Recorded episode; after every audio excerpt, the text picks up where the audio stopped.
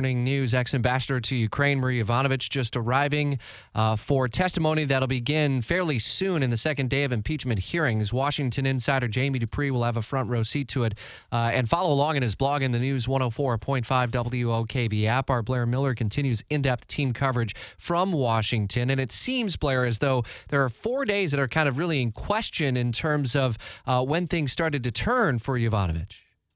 Exactly, and that will be the focus here today. And much of the focus inside this hearing will be on Rudy Giuliani and the retribution she says she experienced from him.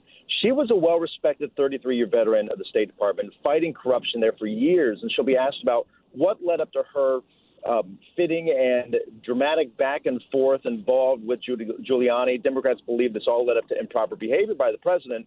But Republicans are calling this just a sideshow, saying she was never actually in Ukraine when the president tried to hold up aid, and expect to hear that the president is in his rights to fire any ambassador as he pleases. So you expect to hear that about today as well, Rich. You know, as we look through, you know, Jamie Dupree had a fair amount of time to to dig up uh, research on her. It doesn't appear to show anything of note up until around March 20th or so, when segments about her began to show up in uh, places like Fox News Channel, for example. And then within weeks, she was gone. Is that likely to be some of uh, what we would expect? I guess Democrats to probably probe for.